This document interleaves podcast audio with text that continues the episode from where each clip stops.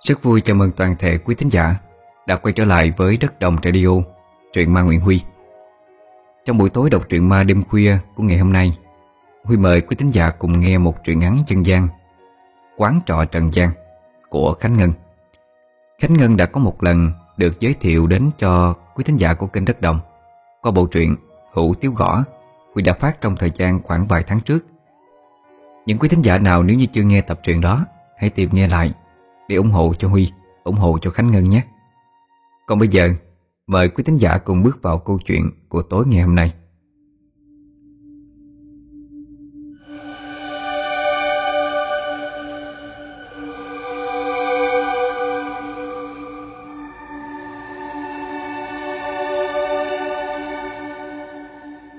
Một buổi sáng đầu năm tại chùa Phước Huệ Không khí nơi đây bình yên đến lạ Chẳng có những tất bật lo toan như giữa lòng phố thị.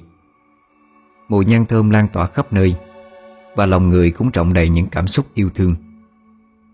Từ ngoài cổng đã xuất hiện đông đúc những vị Phật tử đến từ phương xa, Và dòng người đang dắt tay nhau đi chậm chậm tiến vào sảnh chính của chùa. Hiện rõ trên khuôn mặt mỗi người là một nụ cười rạng rỡ, Kèm theo lời chúc nhau năm mới bình an phát tài. Tất cả mọi người ai cũng tranh thủ đốt nhang Quỳ xuống chánh điện, Thầm khấn với Phật Những ước nguyện của lòng mình. Sau khi thắp hương hành lễ xong, Tất cả cùng nhau bước về gian phòng kế tiếp. Nơi đó đang có một vị sư thầy Ngồi tiếp đón Phật tử và uống trà. Đang trong bầu không khí tĩnh lặng trang nghiêm, Lúc này phía ngoài sân chùa, Bỗng có tiếng đổ vỡ Cùng với những lời xì xầm bàn tán. Cảm nhận được có chuyện không hay xảy ra, Sư thầy liền đứng dậy Vội bước nhanh ra kiểm tra. Có một giọng nói của người đàn ông vang lên. Sư thầy à Người mau ra ngoài xem đi. Cái bình sứ đựng tro cốt trên khu thờ bà dị đó Rớt xuống đất bể nát rồi. Tất cả những vị Phật tử Và khách hành hương Đều ngơ ngác nhìn nhau. Họ không hiểu chuyện gì đang xảy ra. Tại làm sao mà sư thầy Và người đàn ông đó Lại sợ hãi tới như vậy? Khi hay tin một hũ tro cốt Đang yên đang lành đặt nơi bài vị của các vong linh. Đột nhiên rơi xuống, Bể ra dưới nền gạch. Sư thầy từ từ bước tới, Vừa nhìn vào những mảnh xanh đã vỡ vụn ra hết, Chỉ lắc đầu thở dài. Nam Mô A Di Đà Phật. Kiếp nạn này E rằng ta không thể giúp họ được nữa rồi. Quan quan tường bảo Bao giờ mới dứt? Chỉ hy vọng Dòng linh ấy thức tỉnh mà quay đầu. Nói xong, Sư nhờ các Phật tử thu gom Và dọn sạch lại Vào một cái hũ sành khác. Chiều tối hôm ấy, Tại một căn nhà ba gian bề thế khang trang nhất trong khu xóm chùa, Ngoài bến cách đó không xa Là hàng chục ghe tàu lớn nhỏ Đậu trên bến sông nước mênh mông. Một gia đình đang ngồi ăn tối, Một người đàn ông chợt đặt chén cơm còn đang ăn dở xuống bàn. Ông cúi mặt thở dài ra một hơi rồi ngước lên nhìn cả nhà. Trong giọng có phần hơi nặng nề Như có nguyên một tảng đá đè lên. À, Hôm nay tôi nghe tin ờ, Hũ cốt của cha mới gửi vào chùa. Tự nhiên trời xuống đất vỡ ra hết. Nghe sư thầy nói là điềm quả. Mọi người trong nhà nhớ cẩn thận đó. Người vừa lên tiếng chính là ông Quang. Một người đàn ông giàu có Và độc ác nhất trong xóm Không ai sánh bằng. Ông luôn tự cho rằng người có tiền như mình, Muốn làm chuyện gì cũng không bao giờ sợ thất bại. Khi còn trẻ, Ông là một người thanh niên mồ côi cha mẹ từ sớm. Sống trôi sông lạc chợ Rài đầy mai đó. Đi lang thang qua các khu xóm xin ăn, Ngủ tạm bợ, Nơi mái hiên hay sạp chợ. Lớn lên một chút, Ông xin đi bốc chát lúa, Phụ các thương lái, Nên cũng tạm có cái ăn, Bỏ bụng sống qua ngày. Vậy mà có ai đâu ngờ, Từ cái lần cứu sống được cô con gái Của thương lái người Hoa, Thì cuộc đời của người đàn ông tên Quang ấy Hoàn toàn đổi khác. Số là năm đó, Có đoạn thương lái đến sớm nơi ông Quang đang làm thuê. Họ đi vào nhà dân thu mua lại lúa đã thu hoạch. Trên chuyến ghe đó, Cô gái không may vô tình rơi xuống nước. Không màng nguy hiểm, Quang liền nhảy xuống cứu cô lên. Từ lần gặp gỡ định mệnh đó Cô đã phải lòng chàng thanh niên mồ côi tên là Quang. Chủ nhân của những chiếc ghe hàng lớn nhất thời bấy giờ, Đồng thời cũng là cha của cô gái Mà quan cứu sống, Chính là một thương lái người Hoa, Tên là Sở Tiêu. Mọi người thường hay gọi là ông Tiêu. Ngày xưa khi theo gia đình sang Việt Nam lánh nạn, Lúc này ông chỉ tập trung sống tại Sài Gòn. Thấy cuộc sống khó khăn giữa chúng phồn hoa, Ông Tiêu quyết định đóng ghe làm thương lái. Chuyên đi thu mua lúa, Rồi bán lại cho vừa xây gạo. Một lần tình cờ ghé ngang qua Cần Thơ, Ông đã gặp và kết hôn với một người phụ nữ. Cuộc sống hạnh phúc cứ thế êm đềm trôi qua. Vợ ông Tiêu mang thai. Bởi vì sanh khó, Nên vợ ông đã mất Khi con gái vừa cất tiếng khóc chào đời. Kể từ đó cho tới nay, Ông vẫn ở vậy. Vừa tạo dựng sự nghiệp, Vừa một lòng chăm lo cho cô con gái suốt 20 năm qua. Nói về cô con gái duy nhất của ông Tiêu. Cô tên là Mỹ Hương. Là một người con gái có vóc dáng nhỏ nhắn, Ăn nói nhẹ nhàng, Nước da trắng hồng, Kèm theo khuôn mặt trái xoan Và thân hình thon gọn. Mái tóc dài đen tuyền, Điểm nổi bật là đôi mắt lúc nào cũng mở to, Sáng long lanh, Làm cho biết bao nhiêu thanh niên si tình Ngại nhớ đêm mong Chẳng biết là do duyên số Hay là do những tính toán mưu mô mà đã đẩy cô gái trẻ Mỹ Hương Gắn liền cuộc đời với chàng thanh niên cứu mạng cô. Một ngày nọ, Quang và Mỹ Hương nắm tay nhau bước vào nhà, Quỳ gối dưới chân ông Tiêu, Thông báo mình đã có thai. Ông Tiêu lo sợ con gái bị mang tiếng xấu Là chưa chồng mà có chữa, Nên đành bấm bụng Mà chấp nhận hôn sự này. Ngộ thấy con Mỹ Hương thương lị là thật lòng. Ngộ sẽ đồng ý cái đám cưới này. Ngược lại lại phải hứa với Ngộ. Yêu thương và chăm sóc nó suốt đời. Nếu Lị mà phản bội, Ngộ có chết thành ma, Cũng sẽ khiến cho ai làm con gái Ngộ khổ, Phải sống dở chết dở Lị có dám hứa với Ngộ không? Dạ con hứa. Trước mặt bàn thờ tổ tiên và trời đất, Con xin hứa. Nếu con phản bội được gạt quấy Cho những thứ con đang có Được tiêu tan hết. Vừa nói Quang vừa đưa tay lên trời, Mà thề trước mặt bàn thờ tổ tiên, Vui vẻ chấp nhận lời đề nghị Mà ông Tiêu đưa ra. Ông Tiêu bỗng dưng nở một nụ cười bí hiểm. Chắc chắn một điều, Cho đến lúc chết, Ông Quang cũng không biết được Rằng ông Tiêu đã đi An Giang Tìm gặp thầy Pháp, Nhờ họ cho ông một lá bùa ngải. Ông Tiêu đã đốt thành tro lá bùa ấy, Rồi pha vào nước uống đặt lên trên bàn thờ. Buộc con trẻ phải thề độc Rồi đưa cho anh uống ly nước đó. Chỉ cần làm sai những điều đã hứa Thì tất cả phép ấn sẽ linh nghiệm. Sau ngày đám cưới trình trang đó Do quan mộ cô cha mẹ từ nhỏ Không còn bà con họ hàng thân thích. Thế vậy Ông Tiêu bắt quan ở rễ nhà mình để tiện bề được ở gần con gái và giao việc kinh doanh lại cho quan. Sáng hôm sau ngày tân hôn, Mỹ Hương dậy sớm, tự mình xuống bếp nấu nước pha cho cha một bình trà sen. Thấy cha đã thức dậy đi tỉa cây cảnh trong vườn, Mỹ Hương cầm bình trà lên nhà trước rót ra. Hai tay nâng tách trà về phía cha một cách cung kính. Ông Tiêu đưa tay đón lấy, đưa lên thưởng thức mùi hương, rồi từ tốn nhấp từng ngụm nhỏ Đoạn ông nhìn con nói Con kêu thằng Quang ra đây cho cha Ta muốn bàn giao lại công việc sắp tới cho nó Mỹ Hương đi về hướng buồn ngủ của hai vợ chồng. Thấy chồng vẫn còn ngủ Cô khẽ nhẹ nhàng gọi. "Minh à Chị coi xem cha có việc gì Muốn nói với mình á. Quang bật dậy chạy đi rửa mặt ngay. Bước nhanh ra gian nhà trước. Thấy cha vợ đang ngồi ung dung uống trà Bụng hắn bắt đầu lo lắng. Khẽ bước lại gần mà thưa. Dạ thưa Cha gọi con có, có gì cần dạy bảo á Cầm tách trà trên tay. Ông Tiêu đưa lên hớp một ngụm, Rồi đặt lại lên bàn. Ông quay sang nhìn chàng rể, Nhẹ giọng nói, "Ngô gọi Lị ra, Là muốn bàn giao lại chuyện làm ăn của gia đình. Lị cũng biết rồi. Gia đình này có cả hàng chục chiếc ghe tàu chở lúa thóc, Bỏ mối cho các dựa. Ngộ thấy mình cũng già rồi, Sống không được bao lâu nữa. Ngộ sẽ chỉ dẫn Giao lại cho Lị quán xuyên mọi chuyện. Hãy nhớ lời ngộ. Việc đời khó đoán. Người đối với người cũng vô thường. Ai biết trước tương lai sẽ như thế nào. Ngộ liệu mà sống sao cho tròn lời hứa với Lị. Nói xong, Ông khẽ đứng dậy, Đi về buồng riêng của mình. Còn lại hai vợ chồng Quang và Mỹ Hương ngồi đó. Cô cứ nghĩ cha cô đang dặn dò chồng mình, Mà không nghĩ ngợi gì thêm. Riêng Quang, Anh ta bắt đầu thấy lo lắng về lời nói của cha vợ.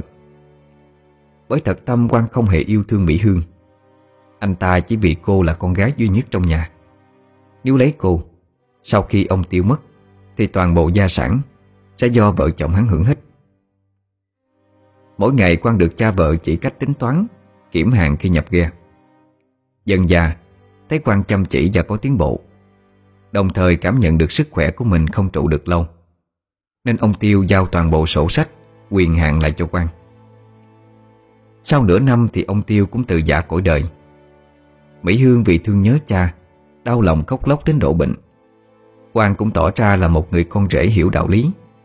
Hắn đứng ra tổ chức mai chay, Lo liệu tất cả mọi thứ Từ trong ra ngoài chu đáo, Và làm theo lời di nguyện của ông Tiêu.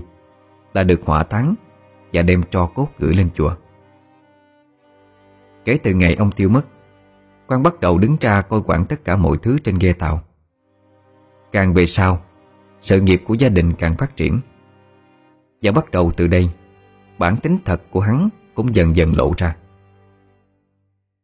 Do đứa con đầu lòng sanh ra là con gái Quang tỏ ra chán nản, Thường xuyên đi sớm về khuya. Biết chồng mình thăm con trai Mỹ Hương ngày đêm bốc thuốc bồi bổ, Thường xuyên đi chùa cầu trời Phật ban cho đứa con trai. Nhưng mãi không thấy tin vui, Bà cũng đành lắc đầu thở dài Mà chịu đắng chịu cay. Vào một đêm trăng rằm trung thu, Nhiều năm sau khi ông Quang và bà Mỹ Hương lấy nhau, Có một đoạn hát cải lương Về nhà ông bá hộ phách Ở bên chợ nàng mau. Nghe đồn có một cô đào hát Nhan sắc tuyệt trần, Giọng hát ngọt ngào Vừa cất lên cũng đủ làm cho trái tim loạn nhịp. Cô ấy tên là Kiều Như Một người con gái Có thể nói không ai sánh bằng. Ông Quang nghe vậy cũng không kiềm chế được sự tò mò của mình. Bằng mọi giá Ông phải có được cô Đem về nhà làm vợ bé Để sanh con trai cho mình. Nghĩ đến đó Ông ta tự mình cười lên khoái chí Trong cơn sung sướng. Đúng như đời thường hay nói Giàu đổi bạn, sang đổi vợ. Đàn ông năm thê bảy thiếp là chuyện bình thường. Ông Quang chỉ cần vài chiêu trò, Đã thành công trước cô đào hát kiều như đó Về làm vợ hai. Từ ngày có vợ trẻ hầu hạ bên cạnh, Ông lúc nào cũng không thể rời mắt khỏi cô.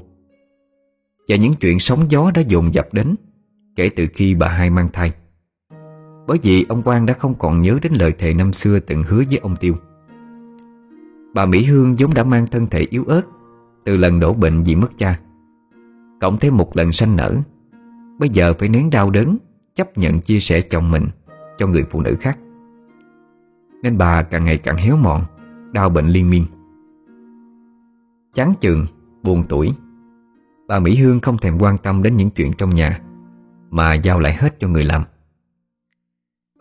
Sáng sáng Sau khi dặn dò người làm Phân chia việc nhà xong xuôi Bà thường dẫn theo con gái là Mỹ Xuyên lên chùa. Thấy bà suốt cả ngày ra ngoài đi chùa, Kiều Như cũng hơi khó chịu. Từ khi về làm vợ hai của ông Quang, Chưa lần nào bà cả nhìn Hay hỏi thăm mẹ con cô lấy một lời. Kiều Như cho rằng Bà cả coi thường mình, Nên đã âm thầm tìm cách ly gián ông Quang với bà.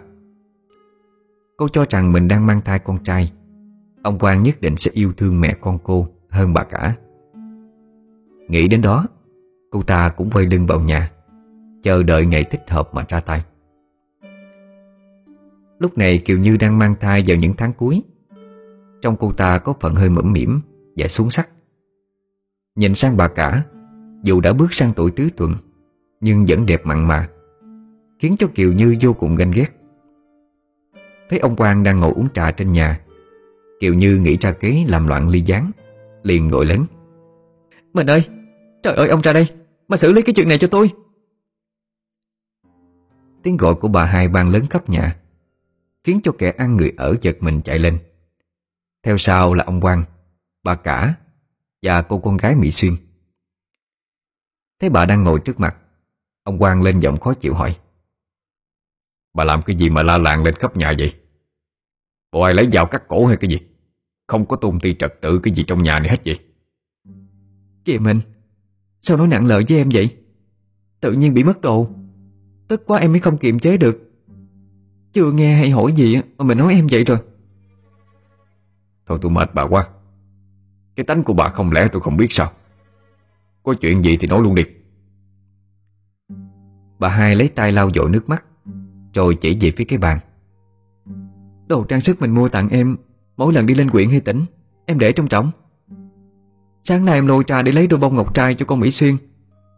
Mà kiểm đi kiểm lại không thấy nó đâu hết trơn á. Chị chưa kiểm tra hết trong buồng ngủ chưa? Đồ của bà ai mà dám đụng tới? Coi kiếm kỹ lại đi. Cô có rơi rớt ở đâu không? Em kiếm kỹ lắm rồi.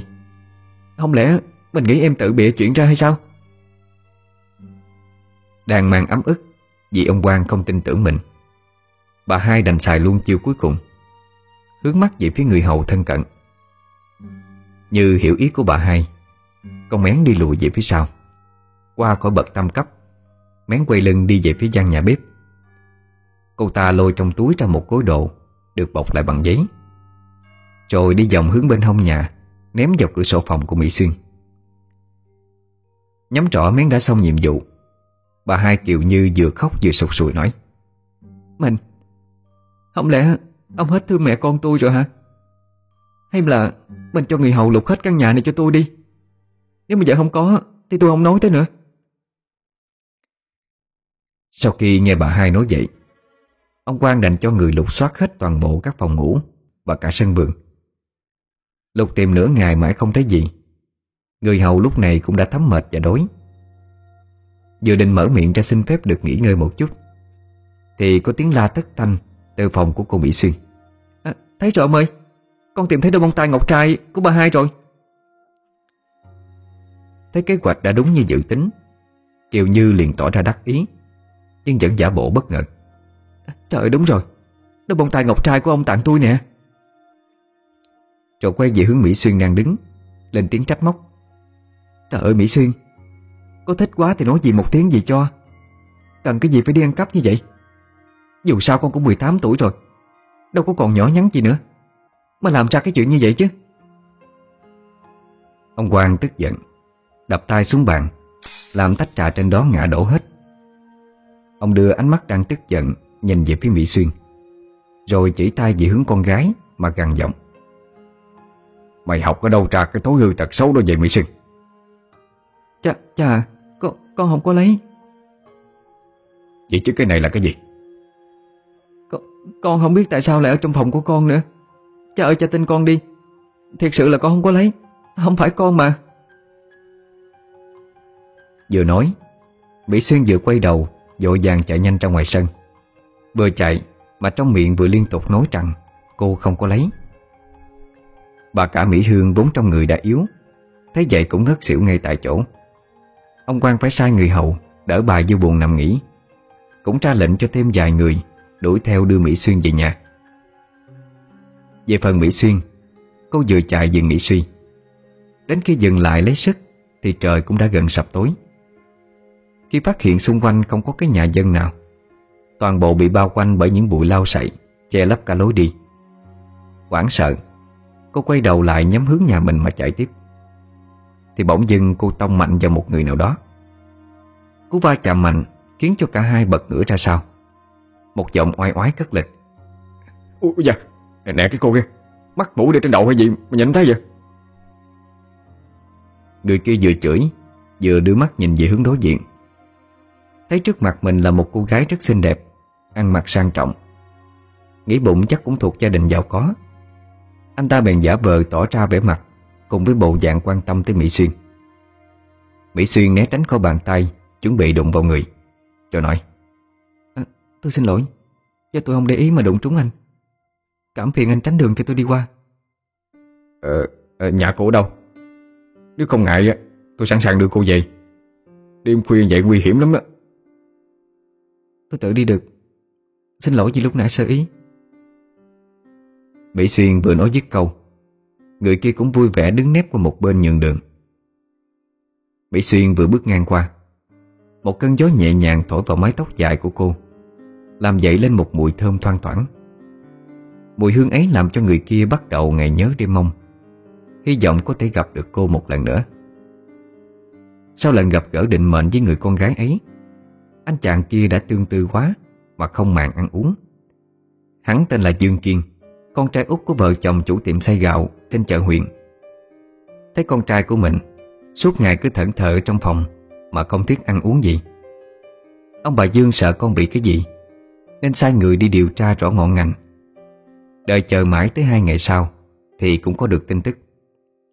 Dạ thưa bà chủ. Cậu nhà mình thật sự không có bệnh gì nghiêm trọng hết Mà là Nghe tên người làm ấp úng Sốt ruột quá không chịu được. Ông Dương gằn giọng lớn tiếng hỏi. Là cái gì? Sao mày không nấu ra luôn đi Cứ ấp ạp uống vậy? Phải đó Làm cái gì mà cứ ấp ạp uống Nói ra xem để ông bà còn biết đường mà lo cho cậu. Dạ Thật ra cậu đang tương tư cô Mỹ Xuyên. Con gái của ông Quang á Chủ vừa ghe chuyên đi thu mua lúa Cho bán lại cho dừa gạo nhà mình đó.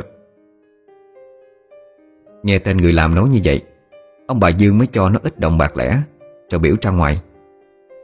Ngồi xuống cái ghế cạnh chồng mình Bà Dương nhìn ra ngoài sân trước Rồi xoay người về phía phòng ngủ của Dương Kiên Mà thở dài Nhìn lại thấy ông Dương cũng chẳng khác gì mình. Bà tặng hắn một cái rồi hỏi. Ờ, à, Vậy ông tính sao? Để tôi biết đường mà lo liệu. Ông nổi tiếng là tham lam Và độc ác nhất cái vùng này. Không có dễ gì mà chịu đồng ý Gả con gái dễ dàng vậy đâu. Trừ khi tôi và bà phải có cái kế gì đó mới được. Rồi hai vợ chồng ông Dương nhìn nhau Miệng nở một nụ cười bí hiểm. Với điệu bộ vô cùng khả hi. Vài ngày sau, Ông Dương sai tên lính thân cận của mình, Giả làm người nghèo khổ, Xin vào làm bốc giác cho nhà ông Quang. Mục đích của việc này Là để tìm kiếm Và đánh tráo đi cuốn sổ ghi chép khách hàng quan trọng Và giấy tờ chứng minh tài sản. Họ không ngờ chính hành động này của mình Đã đẩy cuộc đời của cô gái vừa tròn 17 tuổi Phải chết trong tức tuổi Bà oan uổng.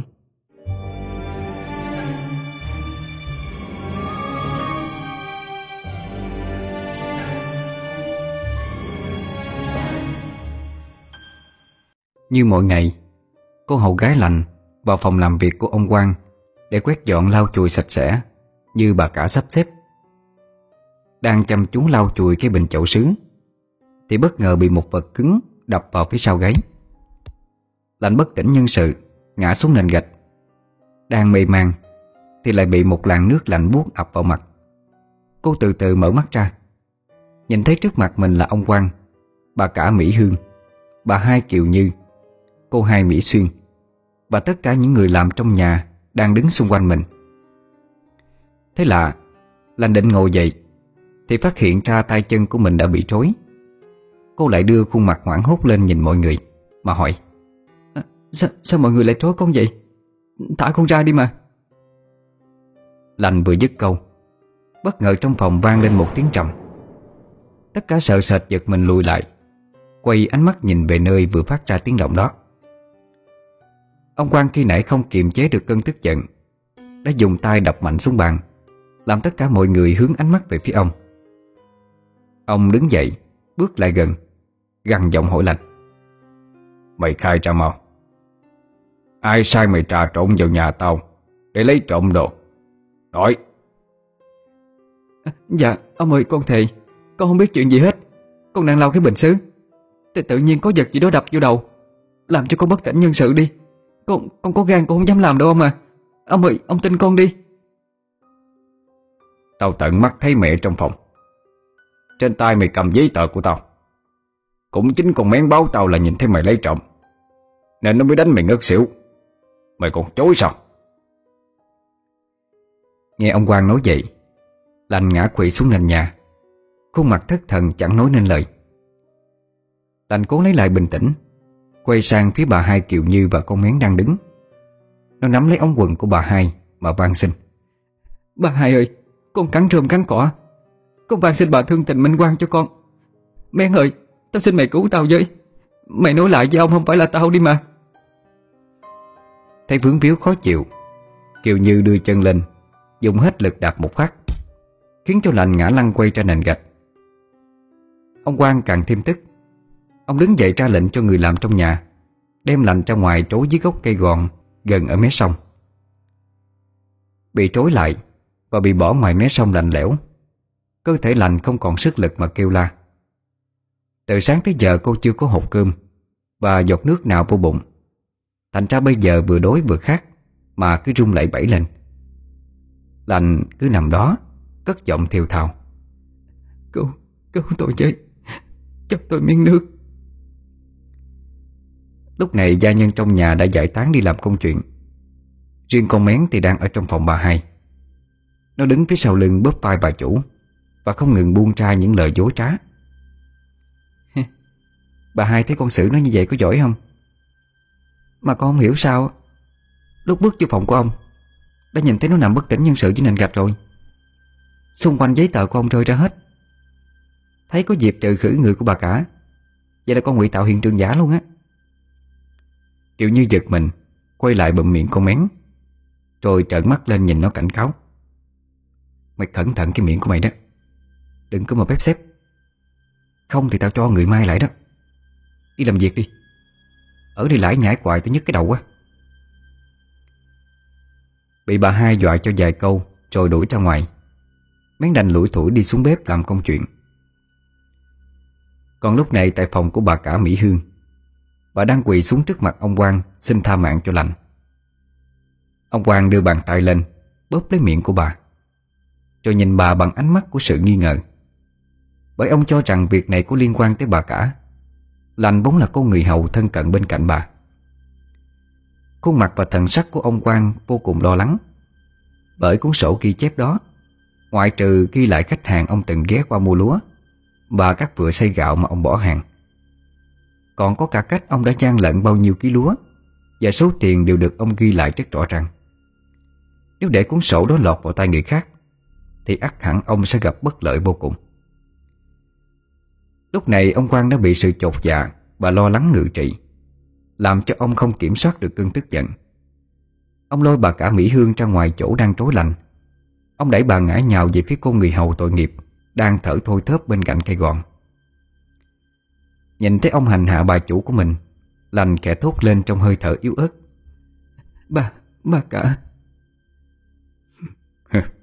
Tụi mày thông đồng với nhau. Định hại tao có phải không?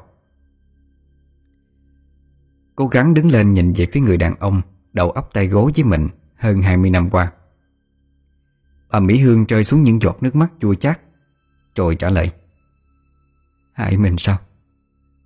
Mình nghĩ tôi làm việc này ha Vợ chồng bao nhiêu năm nay? Có bao giờ tôi làm gì phật lòng mình hay không? Hay thậm chí mình không giữ lời hứa với cha? Tôi có trách câu nào hay không? Mà bây giờ mình nói tôi hại mình. Thật là nực cười. Và đáng thương cho cái phận đàn bà yếu đuối như tôi.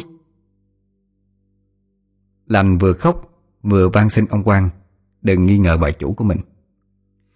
Ông ơi, Con xin ông đừng làm gì bà mà. Con không biết tại sao lại như vậy. Nhưng mà con xin thề, Không phải là con đâu ông. Vừa nói dứt câu, Bất ngờ một bàn tay tác mạnh vào khuôn mặt ấy. Tiếng chát chúa vang lên Giữa đêm khuya tĩnh lặng. Một dòng máu chảy ra từ khóe miệng của lành. Bà cả sợ ông Quang sẽ đánh chết con hậu Bà vội chạy lại, Ôm lấy tay ông đẩy qua một bên, Làm ông ngã chuối xuống đất. Bà hai thấy vậy Liền nhanh chân chạy tới đỡ ông đứng lên. Nhìn qua phía bà cả Rồi chỉ tay về phía con người hầu. Chị cả à Chị làm sao vậy? Vì con người hầu á, Mà chị đẩy chồng mình té xuống đất vậy hả? Hay là chị đang che giấu cái bí mật gì Sợ chồng mình biết sao? Mợ đừng có ăn nói hàm hồ. Đừng có tưởng rằng việc mợ làm, Quỷ không biết thần không hay nghe. Vừa nói xong, Thì lại thêm một cái tác mạnh vào mặt. Bà cả ngước lên nhìn thấy ông Quang đang đứng trước mặt mình. Khuôn mặt ông đằng đằng sát khí. Ông ra lệnh cho đám người làm Đang ngủ trên ghe tàu chở lúa. Sai vài người lôi bà cả vào nhà. Vài người khác thì ở lại Xử lý con lành. Sau khi ra lệnh cho đám người kia làm nhục lành, Ông Quang nhốt cô vào cái củi giam giữ. Những ngày tháng tiếp theo Là nỗi nhục nhã ê chề, Đau đớn Dày vò lên thân xác của lành.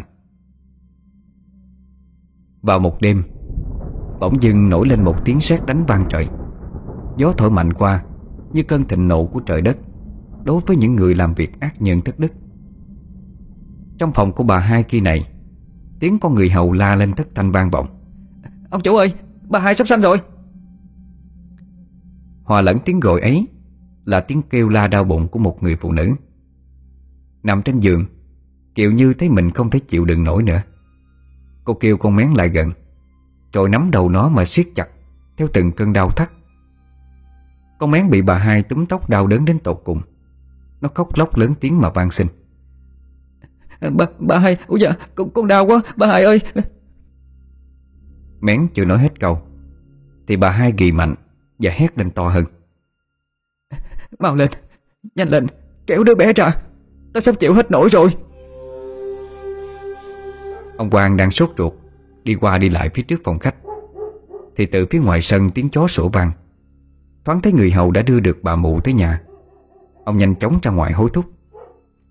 Vừa đến nơi, Thấy cảnh tượng đang diễn ra trước mắt mình. Bà mụ lo sợ đến toát cả mồ hôi hột. Bà sai người đi lấy nước sôi, Khăn sạch đem vào cho mình ngay. Mặc kệ người đang nằm trên giường la hét như thế nào, Bà đi ra ngoài gặp ông Quang trình bày. Bà mong Tôi ờ, e là Mẹ con bà hai Có bảo toàn được tánh mạng trọn vẹn sau cái đêm nay. Không biết ý ông là Muốn cứu mẹ hay là con. Bà nói cái gì? Tại sao lại như vậy? Bà nhà hiện tại Đang có dấu hiệu khó sanh với băng quyết Nếu ông muốn cứu một trong hai Giữa mẹ và con á Thì tôi ờ, sẽ cố gắng hết sức giữ lại một. Xin ông đưa ra quyết định Kéo chậm trễ là không có cứu được ai nữa đâu. Cứu được con. Nếu là con trai thì bà giữ lại. Con gái thì cho chết đi. Tuy đã lường trước được sự thật này Nhưng dường như cũng không làm cho bà mụ Tránh khỏi trung sợ. Với quyết định ngay lập tức Và đầy sự tàn ác của ông Quang. Hơn nửa canh giờ trôi qua Tiếng khóc của đứa trẻ sơ sinh vang lên. Nhận đứa bé trên tay bà mụ Ông Quang nhìn bà như dò hỏi Thấy bà khẽ gật đầu mỉm cười. Ông thở phào nhẹ nhõm vui mừng Vì mình đã có con trai. Qua một lúc Như nhớ lại điều gì đó Ông nhìn bà mụ ấp úng hỏi. Ờ Con vợ tôi. Dạ bà ấy mất rồi. Mất máu nhiều quá tôi không có cứu được. Ông Quang chẳng mảy may quan tâm. Ông móc túi lấy tiền đưa cho bà mụ Rồi nói. À, Cảm ơn bà tiền công của bà đây. Dạ cảm ơn ông chủ. Xong việc rồi Tôi giờ xin phép về trước. Nói xong Bà mụ nhanh tay gom đồ lại Rồi theo người hầu mà rời đi. Đúng lúc đó Thì một tên người làm hớt hải chạy vào báo tin. Ông, ông ơi con con. Mày làm cái gì như mà đủ vậy? Dạ con con con lạnh nó nó, nó tự giận rồi ông ơi. Đùng một cái Nghe như xét đánh ngang tay mình. Ông Quang bủng trũng tay chân. Xích chút nữa làm rơi đứa con trai vừa mới chào đời. Ông sai mén ẩm đứa bé vào phòng. Còn mình thì theo chân người làm, Đi ra ngoài chỗ để xác của lành Mà kiểm tra. Nhìn cảnh lành đã chết Trong một bộ dạng vô cùng kinh dị trước mắt mình. Ông không thể nào ngờ, Cô gái mà ông ta đang lên kế hoạch Để chiếm làm người phụ nữ nữa của riêng mình, Lại chọn cái chết đau đớn như vậy. Cô đã dùng một khúc cây bẻ gãy, Có phần nhọn, Tự đâm vào bụng mình, Rồi gục đầu xuống mà chết đi.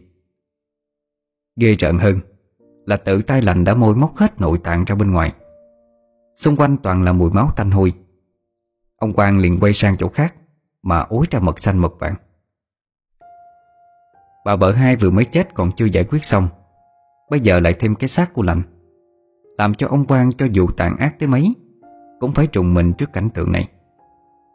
Ông sai người đem xác lành đi xử lý. Bằng cách chặt ra thành từng khúc, Rồi ném xuống ao cho cá ăn. Còn bà hai, Thì ngày mai ông sẽ tổ chức tang lễ đàng hoàng. Dù sao bà cũng là người Từng chung chăn gối với ông. Cạn tình thì cũng còn nghĩa vợ chồng. Bà đã sanh cho ông một đứa con trai trước khi chết. Lúc này bà cả Mỹ Hương đang nằm ngủ, Thì giật mình bởi tiếng đập cửa dồn dập. Bà ngồi dậy bước chân xỏ dép vào. Đi lại gần phía cánh cửa Vừa búi tóc lên vừa hỏi Đứa nào đó bay? Đêm hôm rồi mà còn kêu bà Có chuyện gì vậy? Bà, bà cả ơi con, con là Mén nè bà, bà mở cửa ra cho con thưa chuyện với bà. Mỹ Hương vội mở cánh cửa ra. Mén đứng trước mặt bà Khóc lóc thảm thiết Cho quỳ xuống cầu xin. Bà ơi Bà, bà hai chết rồi Con, con lành cũng tự sát luôn rồi bà ơi. À, cái, cái gì bà, Bà nói tầm bậy cái gì vậy? Con, con nói thiệt Tại bà trong nhà dưới đây Cho nên xảy ra chuyện bà không hay á. Con thề là con nói sự thật. Bà hai sanh khó lúc Lúc quyết định á Ông ra lệnh chọn giữ đứa bé. Còn con lạnh á Vì chứng minh sự trong sạch của bà Mà nó tự đâm vô bụng móc ruột ra chết rồi. Nghe con mén kể tới đó Bà cả ngã quỵ xuống đất. Đôi mắt nhìn về phía đứa trẻ vừa mới chào đời. Nó đang cát sữa mà khóc oe oe trên tay của người hậu Là một người từng nếm trải cảm giác bơ vơ Do mất mẹ từ sớm, Từng bị hắt hủi bởi những người vô tâm. Cha thì lo bôn ba theo ghe tàu. Chợt nhớ tới câu, Mồ côi tội lắm ai ơi, Đói cơm khát nước, Biết người nào thương. Câu hát này làm cho bà phải rơi nước mắt. Bà bất chợt đưa tay ra, ẩm lấy đứa trẻ tội nghiệp Mà ôm lấy vào lòng. Lại nói, Ông quan lo sợ những chuyện xấu mình làm Bị bại lộ ra. Ông cho gọi tên hầu thân cận Đi tìm người khác Để cho họ một số tiền Để gánh tội thay mình. Ông ta gắn cho lành cái tội danh Thông đồng với người ngoài, Trộm cắp sổ sách tiền bạc Cho cùng người đó bỏ trốn. Xui xẻo sao, Bị người làm trong nhà phát hiện, Thấy xấu hổ với những chuyện mình làm ra, Cho nên cô chọn con đường tự sát. Vậy là ông ta thoát tội danh giết người. Thoáng qua, Cũng đến ngày cúng thất tuần cho bà hai.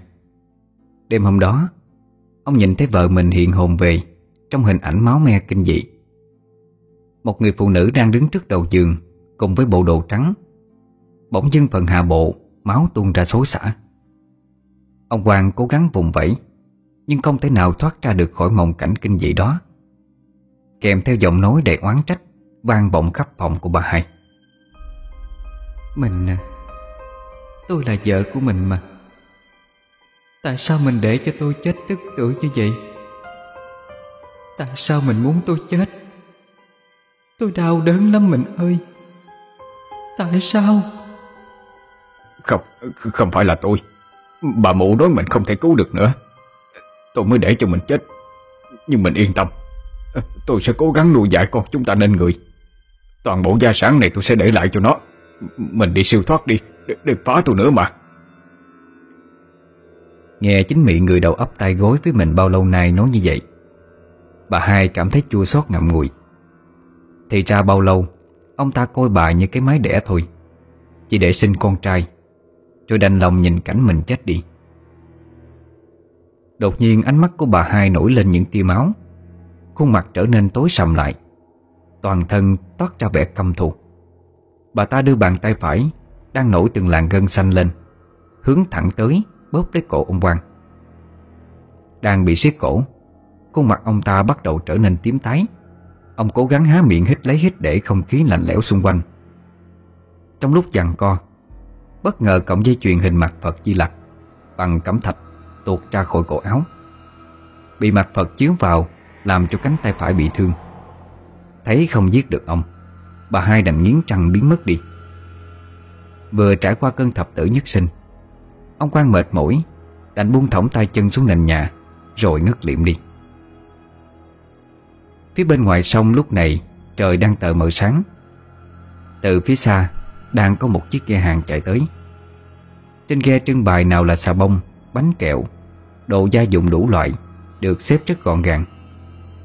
Chiếc ghe đi khắp các kênh rạch to nhỏ Để bán hàng cho những ngôi nhà ven sông. Đoạn sông khúc này không có đèn, Chỉ có ánh sáng mập mờ của ánh trăng rọi xuống. Mọi thứ xung quanh vẫn còn tĩnh mịch, Không nhìn rõ được. Ghe đang chạy chậm chậm, Vì đoạn sông chỗ này hơi hẹp. Sợ có ghe xuồng nhỏ đi ngược chiều, Không thấy lại xảy ra sự cố thì nguy. Ghe chạy dọc theo hàng gòn ven bờ, Thì chợt có một bóng người đứng ở xa xa. Đang vẫy tay gọi. Bóc dáng của một cô gái, Mặc trên người bộ đồ trắng ngà, Tóc dài thượt tới tận mông, Che mất đi cả khuôn mặt. Thấy có người vẫy gọi, Người phụ nữ liền kêu anh chồng tắp ghe vô xem là ai. Anh ơi, Tắp vô coi ai kêu mình kìa. Mới sáng mà ai mua hàng sớm vậy ta? Người đàn ông nghe vậy, Chội đưa ghe tiến gần hơn chỗ cô gái. Tiện tay anh ta cầm chiếc đèn pin, Trội vào xem vị khách kia là ai. Chiếc đèn pin vừa chiếu sáng tới người con gái đó. Thì trời ơi, Một cảnh tượng khiến cho cả hai ú ớ, Không thốt nên lời. Hơi lạnh chạy dọc theo sống lưng. Đứng trước anh chị là một gương mặt trắng toát, Như vừa trét lên một lớp bột. Hai hốc mắt lõm sâu, Không còn thấy trong mắt đâu. Tóc dài xõa, Và hơn hết là Đôi chân không chạm đất.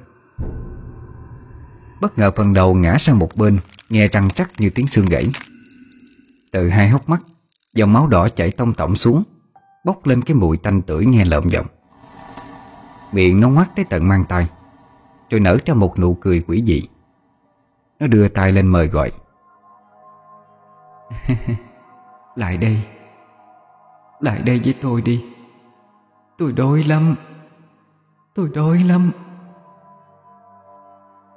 Giọng cười the thế vang vọng cả khúc sông, Giữa trời thanh vắng. Người đàn ông lúc này theo quán tính, Không còn thốt được nên lời nào. Bội vã nổ máy ghe, Cho ghe chạy hết công suất, Ra khỏi cái chỗ quỷ quái này. Không dám ngoái đầu nhìn lại. Người phụ nữ thì ngồi bệt xuống ghe, Hai chân co trúng tay bám chặt vào cái kệ trưng bày hàng. Răng va vào nhau nghe lập cập. Mặt cắt không còn giọt máu. Mãi đến tận vài ngày sau Tình cờ người hầu trong nhà ra chợ mua đồ Thì nghe mọi người đồn đại Về bãi đậu ghe thuyền của nhà ông chủ. À có phải cái chỗ có cây gòn bự bự ngay bến sông Chỗ nhà ông Quang không? À, Dạ phải đó chị. Ôi tôi biết hai vợ chồng gặp ai rồi. Là con lành á Con hầu thân cận của bà cả Mỹ Hương trong xóm tôi chứ đâu. Trời ơi Thiệt hả chị? Ờ Con nhỏ đang yên đang lành. Tự dưng đụng một cái bị mang tiếng là tham lam Ăn trộm đồ của ông chủ. Đang định bỏ trốn Rồi cái uh, Bị con hầu của bà hai phát hiện.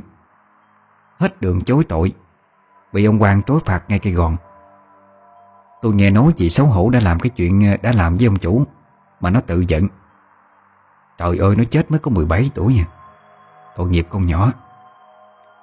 Mà mấy đứa chết trẻ như nó linh lắm mà nha Nó chết không có siêu thoát được. Cứ giấc dưỡng ở ngay cái chỗ mà cây gòn lớn ngay bến sông đó. Cứ chạng dạng tối tới Là xuất hiện ra hù dọa cái người nào hợp mạng với nó. Khiến cho người xung quanh đó Không có dám ra đường lúc chiều tối nữa. Nó mồ côi cha mẹ. Biết đường đâu mà tìm thầy, Rồi cúng bái cho nó đi đầu thai. Cứ để vậy thì khổ hết sức. Tới đây. Một chị tiểu thương thở dài, Buông câu cảm thán. À tội nghiệp con nhỏ quá ha. Nhưng mà nghĩ lại thấy sợ quá đi. Người ngồi kế bên cũng tham gia câu chuyện. Chị ta kể. Mèn ơi, Hôm trước thằng Khánh nhà tôi á, Đi nhậu ở xóm trên về. Chèo xuồng đi ngang cái chỗ cây cây gòn đó đó. Thằng nhỏ chèo ghe tới. Gặp con lạnh nó kêu cho nó quá gian một khúc. Vừa quay ghe lại định tấp vô lệ cho nó quá gian. Nó hiện ra với cái bộ dạng tóc tai rủ rượi, Quần áo trắng phất phơ, Mắt mũi máu me tùm lum hết. Rồi nó giơ tay ra tính chụp lấy cổ thằng Khánh. Thằng nhỏ tá quả bỏ luôn cái ghe, Lộ xuống sông trối chết, Vừa bơi vừa la lạng lên tỉnh rượu luôn. Từ bữa đó về sau, Đâu có dám đi đêm nữa. Có người hậu nghe họ nói xong, Thì cũng quay bước đi chỗ khác. Về tới nhà Định bụng nói lại với bà cả. Thì ngoài sân chó sủa ầm lên. Đang nằm trong phòng nghe tiếng chó sủa Mà không thấy người làm ra coi. Ông Quang lớn giọng gọi. À tôi bay đâu rồi? Ra coi ai mà để chó sổ tùm lum vậy? Người hầu chạy nhanh ra mở cổng. Thì thấy có một người phụ nữ ăn mặc sang trọng Đi cùng một người. Mở cửa mời họ vào nhà Chót trà xong. Ông Quang cũng vừa ra tới Nhìn sang người hầu, Biểu cho gọi bà cả lên nhà tiếp khách. Thấy chỉ có một mình ông Quang ngồi tiếp chuyện với bà ta Bà ta cũng không e dè, Dội đi ngay vào vấn đề. Chỉ giới thiệu mình là bà mối ở trên chợ. Lúc này từ phía sau Có tiếng bước chân người đi lên. Bà cả nhìn thấy bà mối thì cũng hiểu ra vấn đề. Liền gật đầu chào, Rồi ngồi xuống bên cạnh chồng mình. Thấy ra đầy đủ người mình cần gặp Bà mối quay sang ra hiệu cho người hầu bên cạnh, Đưa đồ xính lễ đặt lên bàn. Rồi mới trình bày, Thưa ông bà, Hôm nay tôi đến đây Thứ nhất là muốn trình bày chuyện của à, Cậu Dương Kiên, Con trai ông bà chủ xay gạo lớn nhất trên chợ quyện đó. Cậu phải lòng cô Mỹ Xuyên nhà ông bà đây. Thứ hai là ông bà chủ Dương muốn dạm ngõ, Đem xính lễ qua đây. Xin phép được hỏi cưới cô Mỹ Xuyên về làm dâu. Theo tôi biết, hai bên gia đình Cũng đều thuộc hạng làm ăn kinh doanh. Nếu mà kết thông gia, Tôi nghĩ thuận cả đôi đường phát triển sự nghiệp đó. Vừa môn đăng hậu đối, Mà con gái ông bà cũng không có phải sợ cái cảnh làm dâu cực khổ. Không biết ý ông bà sao ạ? Thấy sinh lễ đặt lên bàn, Toàn là bàn miếng chối lóa. Ông Quang liền nở một nụ cười, Đưa tay hớp ngụm trà. Sợ lỡi vui vẻ, Cười trả lời. Không biết cơ duyên nào Mà con gái tôi được cậu nhà để ý tới. Người ta thường nói là nhất nam giết khẩu Thập nữ giết vô. Nhưng mà con nào chẳng là con. Cha mẹ đặt đâu Thì ngồi đó. Bổn phận con là phải báo hiếu cho gia đình. Bà cứ về nói lại với nhà họ đi. Cứ xem ngày lành tháng tốt, Tôi gả con gái. Bà Mỹ Hương giật mình với quyết định của chồng. Bà đưa tay dội kéo vai áo của ông, Rồi nói nhỏ, Kìa mình, Sao không gọi con Xuyên ra mà hỏi ý nó? Như vậy có cho là mình đang ép cả con gái hay không? Cái bà này ngộ. Từ bao giờ có cái chuyện à, Cha mẹ phải hỏi ý con cái trong nhà vậy? Không có nói nhiều nữa. Tôi quyết luôn. Chờ ngày lành tháng tốt tổ chức hôn lễ. Bà liệu mà nói nó chuẩn bị đi. Ông nói xong thì đứng dậy, Đi thẳng vào trong buồng riêng. Thấy không khí đang căng thẳng, Bà mối cũng đứng dậy, Mở miệng nở nụ cười chào bà cả, Rồi ra về. Mỹ Xuyên đang đứng trước cửa phòng Như cha mẹ bàn bạc cùng người lạ Về chuyện cưới gã mình đi. Cô buồn bã quay trở lại giường, Nằm úp mặt xuống gối mà khóc nức nở. Chỉ trách bản thân không làm được điều gì, Ngoài việc thuận theo ý của cha mình sắp đặt. Đêm hôm đó Trời càng về khuya, Không khí trong phòng càng trở nên lạnh lẽo. Cảm nhận được, Mỹ Xuyên đưa tay bới lấy chiếc mền bên cạnh, Đắp lên người. Nhưng kỳ lạ là kéo mãi Kéo mãi mà chiếc mền không di chuyển. Bất ngờ có một bàn tay ai đó đặt lên. Cảm giác lạnh buốt lan truyền sang, Làm cho Mỹ Xuyên giật mình, Rụt tay lại. Quá sợ hãi, Cô ngồi bật dậy co chân lại. Hai tay ôm lấy đầu mà run rẩy lên. Bất thình lình cô nhìn thấy bên cửa sổ, Xuất hiện một cái bóng trắng lướt nhanh qua. Đang cố gắng lần mò bước xuống, Tìm cái đèn dầu đốt lên cho sáng. Nhưng Mỹ Xuyên hụt chân, Ngã chuối nhào xuống đất, Làm toàn thân cô ê ẩm. Đưa tay mò vào khoảng trống xung quanh trước mặt Để tìm lối đi. Tay cô va phải một vật thể. Cố gắng lần mò lại một lần nữa, Thì phát hiện ra Mình chạm vào một cái chùm gì đó hỗn độn. Kèm theo một cái mùi tanh kinh tởm. Buông tay ra cô đưa lên trước mặt mình. Lúc này đôi mắt Mỹ Xuyên Đã dần dần quen với bóng tối. Đó chính là máu. Miệng cô lắp bắp Cố gắng phát ra thành tiếng. Trời, máu. Đang hoang mang với những chuyện diễn ra trước mắt mình Thì bỗng dưng bên tai cô Truyền đến một giọng nói Với âm thanh đầy ma mị Và làn hơi lạnh buốt Máu của con đó cô hai. Con chết quan uổng lắm. Bà cả sai người trừ khử con. Con sống mà mang nhục nhã, Bị cha của cô cho người dạy vò. Quan ức Quan ức quá. Con tự rạch bụng mà móc ruột ra đó. Cô hai đang cầm bộ lòng. Có thấy tội nghiệp con hay không? À? Nói xong bóng hồn của lành liền đưa tay bóp lấy cổ Mỹ Xuyên. Từ từ nhấc bổng lên cao. Quá hoảng sợ vì bị bông hồn của lành bóp cổ. Ý thức của cô dần dần mất đi. Trước khi hai tay dần buông xuôi Mỹ Xuyên chỉ kịp thốt ra lời sau cùng. Cho, cho tôi. Thai mẹ xin lỗi. À, Xin lỗi cô. Xin cô đừng giết người nữa. Thế là Mỹ Xuyên tắt thở đi. Thấy cô chủ không còn cựa quậy Hay vùng vẫy gì nữa, Lành bắt đầu buông tay mình ra, Làm cho nguyên thân thể của Mỹ Xuyên Rơi mạnh xuống đất, Nghe một tiếng bịch rất lớn. Bà cả đang nằm ngủ phòng bên cạnh, Nghe tiếng thúc thích, Tiếng la hét của con gái, Cũng vội vàng chạy sang xem có chuyện gì. Vừa mở cánh cửa ra, Thì trước mặt bà là cảnh Mỹ Xuyên Đang nằm vật vả dưới nền gạch. Máu trào ra từ miệng của cô. Toàn thân cứng đờ tím tái. Đôi mắt vẫn mở to ra, Mà nhìn trừng trừng vào khoảng không. Ông Hoàng thấy con gái như thế, Cũng không còn giữ được bình tĩnh, Mà la hét lên. Rồi quỳ xuống ôm lấy cô vào lòng.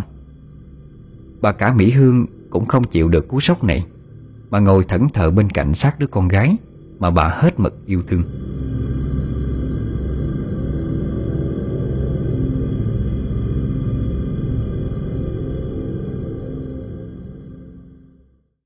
Cứ như vậy cho đến sáng, Khi tất cả người làm trong nhà thức dậy, Chẳng ai dám mở miệng ra nói lời nào. Mọi người cứ im lặng Mà lo chuẩn bị ma chay cho Mỹ Xuyên. Vài người chèo xuồng ra tận chợ Để mà kêu quan tài. Người thì chạy đi mời sư thầy đến tụng kinh. Cứ thế mà làm, Bằng tấm lòng tôn kính kẻ hầu người hạ Đối với cô chủ của mình. Mọi việc đâu vào đó hoàn tất. Sau khi đưa xác của hai Mỹ Xuyên vào quan tài xong xuôi. Từng chiếc đinh được những người thanh niên dùng búa Đóng chặt vào nắp quan tài. Nghe tiếng chát chúa vang vọng cả căn nhà. Bà cả Mỹ Hương đau lòng quá Mà bật khóc không thành tiếng.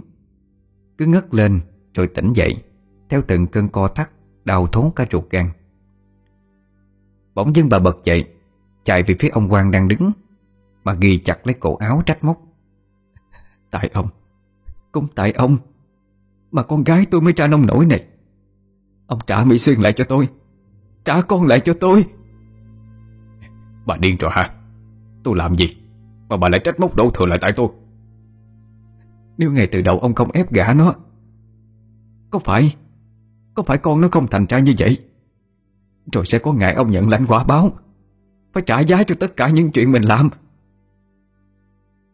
Vừa nói vừa cười trong cơn đau xót.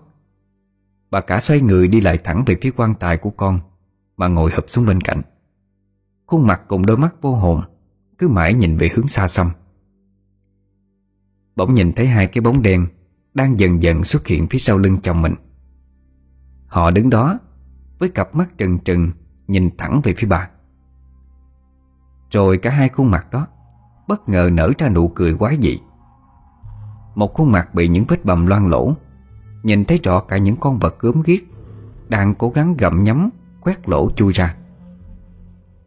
Từng mảng da thịt bắt đầu bong tróc Rơi xuống, Kèm theo là mùi máu tanh hôi. Như không dám tin vào mắt mình, Bà cả đưa tay dụi mắt nhiều lần, Nhưng hình ảnh đó vẫn không biến mất. Chưa kịp hình dung chuyện gì đang diễn ra, Thì bóng dáng còn lại cũng bước lên, Từng bước chậm rãi Tiến về chỗ bà đang ngồi. Dưới cảnh tranh tối tranh sáng trong nhà, Cuối cùng bà nhận ra Đó chính là bà hai Kiều Như. Với vùng hạ bộ đang chảy xuống những dòng máu đỏ tươi, Bị kéo dài theo từng bước chân di chuyển. Bà cả chợt ngước mắt lên. Xuất hiện trước mặt bà bây giờ Là một làn khối bay lên dần dần, Bắt đầu chuyển sang thành một bộ dạng, Rồi dần chuyển sang thành một bộ đầu lâu trắng muốt. Nhận ra đó không phải là người. Bà càng sợ hãi thêm. Nhưng bất thình lình, Cơ thể của bà không còn căng thẳng như trước nữa. Bà chợt thản nhiên đi tới bên cạnh bộ xương khô kia, Nhìn chầm chầm vào hai hốc mắt đen ngộm của nó. Hai hốc mắt Ẩn chứa bao nỗi uất hận Không bao giờ giải bài ra được.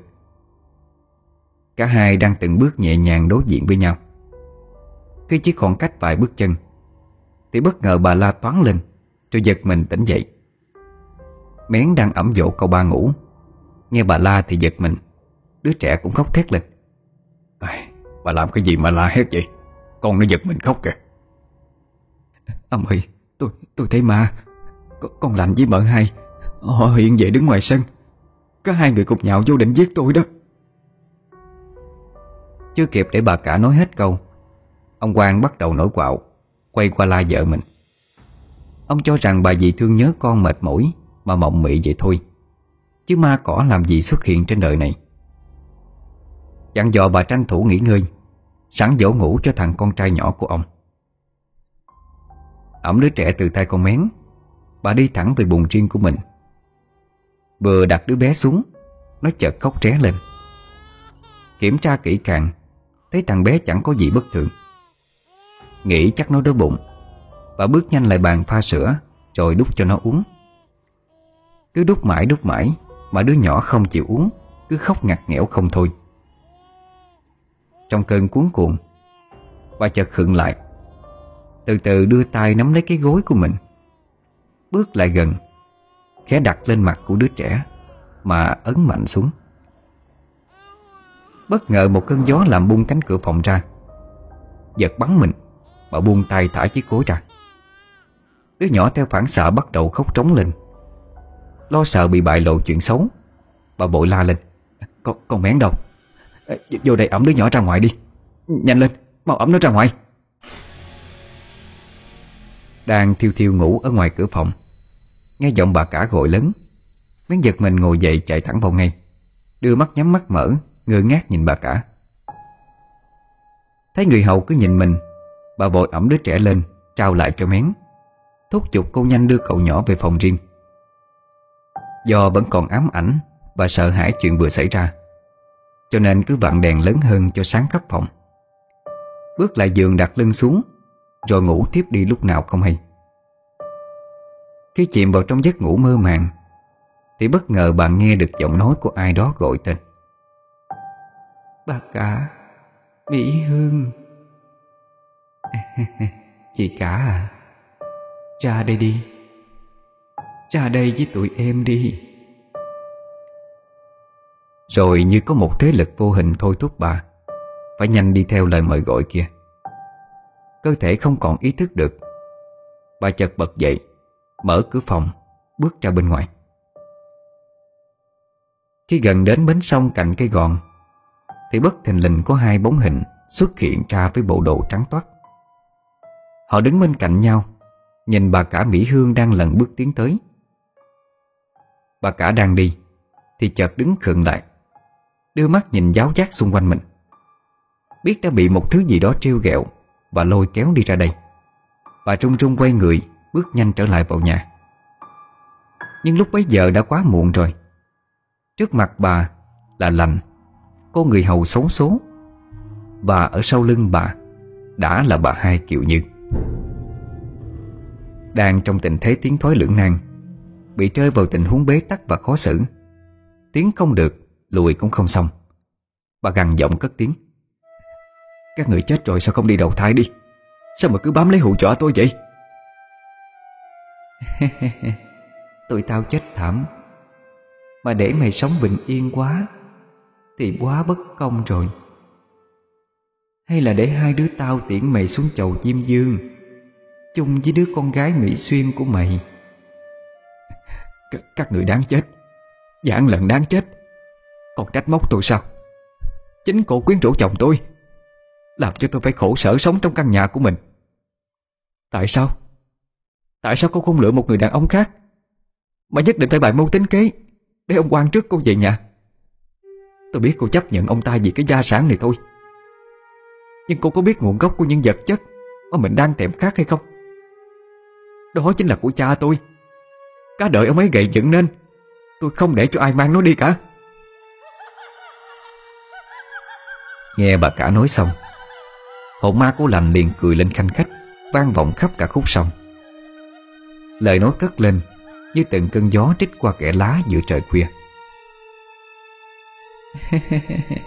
Bà chủ, Vậy còn con? Con hầu hạ chăm sóc cho bà. Từ khi còn rất nhỏ, Một lòng một dạ trung thành. Tại sao con phải mang tiếng hàm quan mà chết đi? Trong khi con chẳng làm gì nên tội, Tại sao vậy bà cả? Mày không biết tại sao sao? Tại vì lão chồng của tao đang để ý tới mày. Vậy thì đành phải đưa mày vào cuộc sắp đặt của tao thôi. Xưa giờ mọi người cứ cho rằng tao hiền lành nhu nhược. Vậy thì mày giúp tao đeo cái mặt nạ đó, Mà diễn tiếp đi. Bà là một con quỷ đội lốt người. Ma quỷ cũng không mưu mưu xảo huyệt như bà. Thưa bà bỉ Hương Con gái của ông Tiêu. Bà có muốn gặp lại cha ruột của mình hay không? Hả? Tụi mày Tụi mày đã làm gì cha tao? Muốn thì cứ nhắm vào tao. Ông ấy không liên quan gì tới ân oán này cả. Thả cha tao ra. Lành chợt ngước mặt lên trời mà cười. Rồi quay ngoắt sang, Đưa cặp mắt sắc bén đen ngòm, Nhìn về hướng Mỹ Hương, Kể lại cho bà cả nghe. Năm xưa ông Tiệu đã không tự thủ đoạn, Mà dùng bùa ngải thư yếm gia sản trong nhà. Ông đã cho ông Quang Dùng chính loại bùa ngải đó. Đúng là ác giả ác báo. Đời cha ăn mặn, Đời con cắt nước. Cũng vì những gia sản đó Mà làm cho bản tánh con người của ông Quang Trở nên tham lam độc ác. Và chính bà cả Mỹ Hương Cũng bị những hỉ nộ ái ố đó Làm cho mờ đi lý trí, Trở thành một con người không khác gì loại ác quỷ. Kể từ khi chết, Hóa thành vong hồn oan ức, Cá lành và Kiều Như đã tìm Và đánh cho vong hồn của ông Tiêu hồn siêu phách tán. Cho nên ông không thể hiện về Báo mộng gì cho con gái được. Đang trong đà căng thẳng của cuộc nói chuyện Giữa một người và hai dông hồn. Bỗng dưng bà cả phát hiện ra Có tiếng bước chân đi lại gần mình, Nghe lên sột soạt. Bà bất giác quay lại nhìn, Thì đứng hình trợn mắt lên, Vì trước mặt bà là ông Quang, Đang trong bộ dạng vô cùng giận dữ. Hai tay bắt đầu siết lại thành nắm đấm. Ông bước nhanh lại túm lấy cổ áo của bà, Mà nghiến trăng lên gằn giọng. Bà nói cho tôi nghe sự thật. Nếu không tôi giết bà. Biết mọi chuyện sắp bị bại lộ rồi, Bà cả giật tay ông Quang ra khỏi cổ áo của mình. Bất ngờ trượt chân ngã xuống đất. Ngồi im thẫn thờ một lúc, Bà mới ngước mặt lên trời mà cười.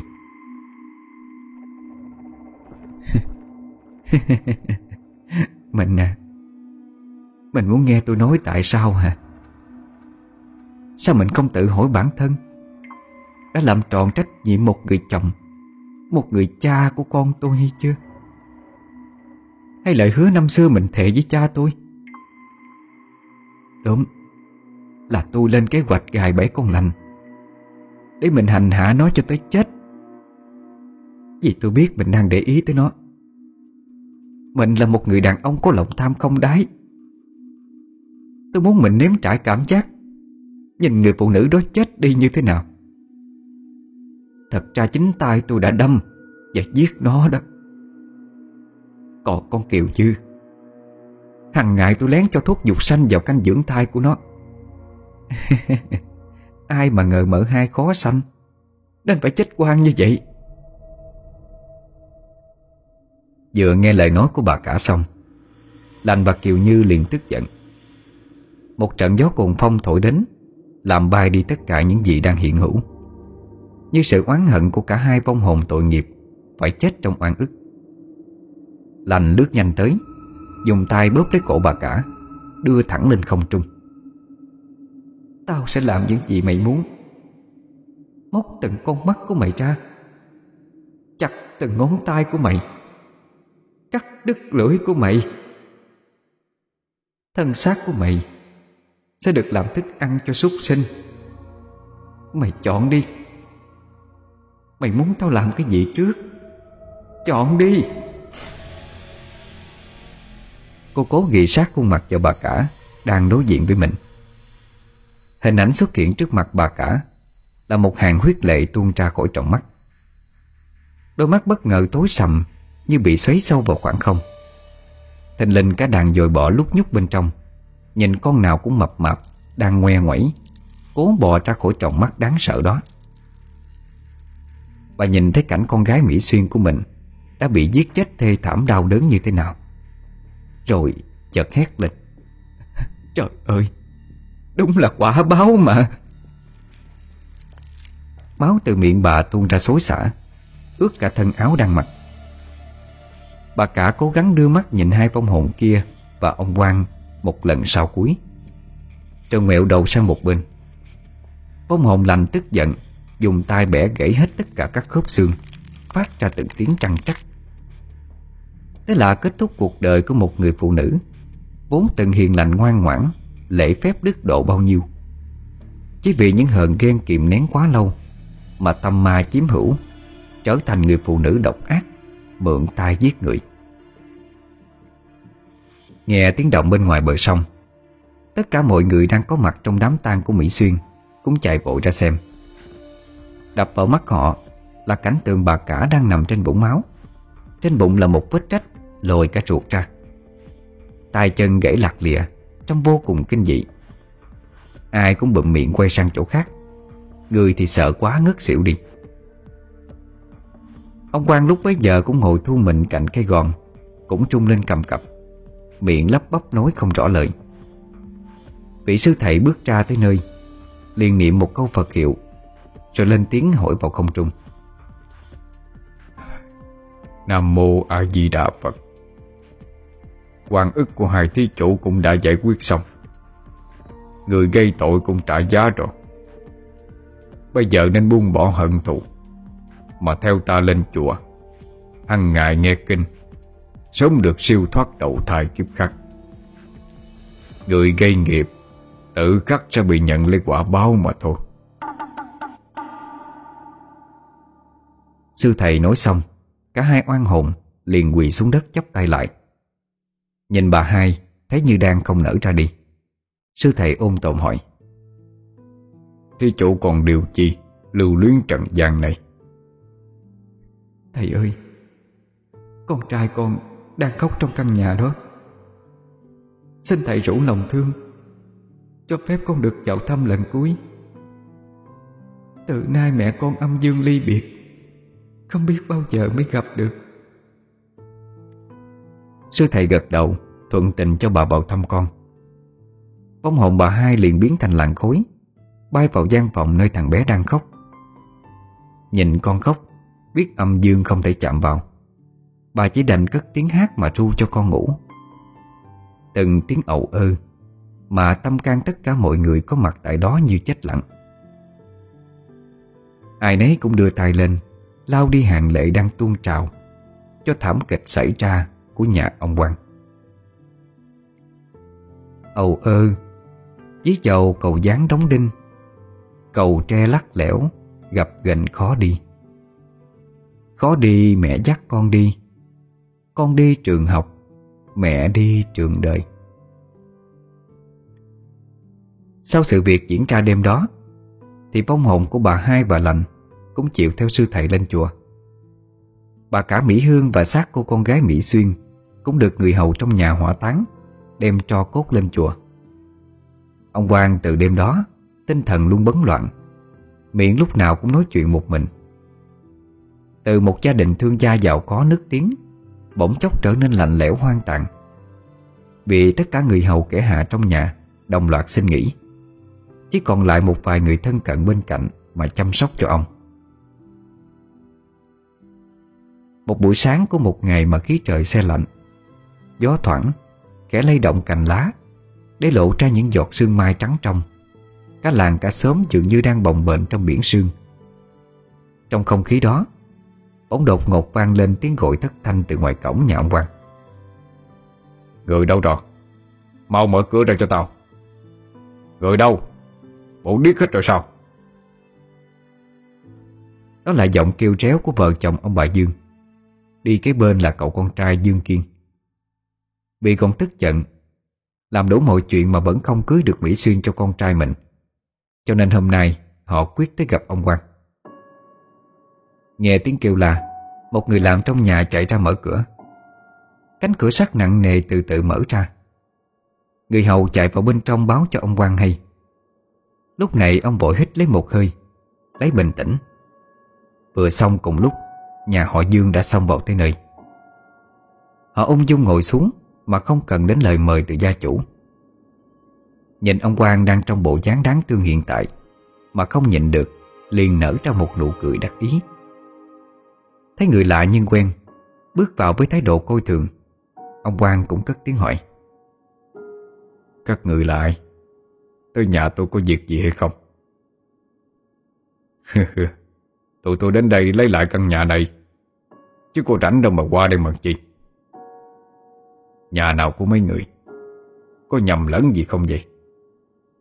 Nhà này của tôi, Làm gì có chuyện của mấy người mà vô đây rồi? Xin mời ra khỏi đây đi. Nè, Ông chắc chưa khỏe sau biến cố của gia đình, Cho nên không nhớ rồi đó. Giấy trắng mực đen tôi đang giữ trong tay. Làm sao có chuyện nhầm lẫn được chứ hả, Ông chủ quan. Ông cắt xén tiền lúa của người ta, Làm giàu cho bản thân. Mà còn tự cho rằng mình làm chuyện gì Cũng không bao giờ sợ thất bại. Vậy thì hôm nay, Ông chính thức bại trận rồi đó. Nghe vợ nói xong Ông Dương ném tất cả giấy tờ lên bàn trước mặt ông Quang. Nhìn những tờ giấy chứng minh tài sản của mình Và cả sổ sách ghi chép lại Số tiền đã ăn chặn của người dân, Tất cả bài ra trước mắt. Như hiểu ra tất cả mọi chuyện, Ông Quang không chấp nhận nổi sự thật này. Tay ôm lấy ngực, Ngã quỵ xuống đất. Trong tức khắc, Ông nhớ lại tất cả những ký ức nghèo khổ của mình, Những thủ đoạn đê hèn ác độc Chính tay ông làm ra. Và cả lời hứa thệ tốt năm xưa với ông Tiêu. Ông chợt vô thức kêu lên. Quả báo. Đúng là quả báo mà. Vừa dứt tiếng cười, Ông Quang bất ngờ lên cơn đau tim. Tay ôm ngực Nấc lên vài tiếng, Rồi chết đi. Nhìn thấy cảnh ông chủ bị mất cả cơ nghiệp vào tay người khác Người hầu chạy ra đỡ lấy xác ông lên. Lão Dương liền ném tiền xuống đất, Cho người đem xác ông đi chôn. Lão đuổi hết tất cả những người làm cũ. Còn con trai của ông Quang Bị lão sai người đem vứt ngay cây gọn. May mắn được một người hầu tốt bụng, Nhặt đem vào chùa, Gửi gắm nhờ sư thầy dạy dỗ nuôi nấng. Từ đó trong vùng này, Đã không còn ai nhớ tới một gia đình giàu có, Độc ác khi xưa nữa. Thay vào đó, Là ông Dương đem toàn bộ căn nhà Và gia sản của ông Quang Đem đi bán lại, Rồi chia cho những người nghèo. Nhưng kể từ ngày bán căn nhà đi, Không có ai vào ở được, Tới mức phải bỏ hoang. Hàng đêm bà con đều nghe thấy tiếng cười, Tiếng khóc than, Tiếng là tiếc gia sản của một người đàn ông. Cứ như vậy mà suốt nhiều năm trời, Bỗng một đêm trời nổi mưa gió một tia sét đánh xuống căn nhà Làm cháy trụi hết tất cả mọi thứ. Bởi mới nói Cuộc đời của con người được tính Kể từ khi chúng ta sinh ra trên đời này. Không ai mời mà tự đến Cũng không ai đuổi mà tự đi. Đến như thế nào Thì đi như thế đó. Sự có mặt của chúng ta trên cuộc đời này Như gió thoảng mây bay Vốn vô thường, giả tạm. Vì thế mà Trần gian chỉ là quán trọ tạm bợ. Đừng vì vật chất tham muốn nhất thời, Mà gây thêm tội ác Để gánh lãnh nghiệp chướng về sau.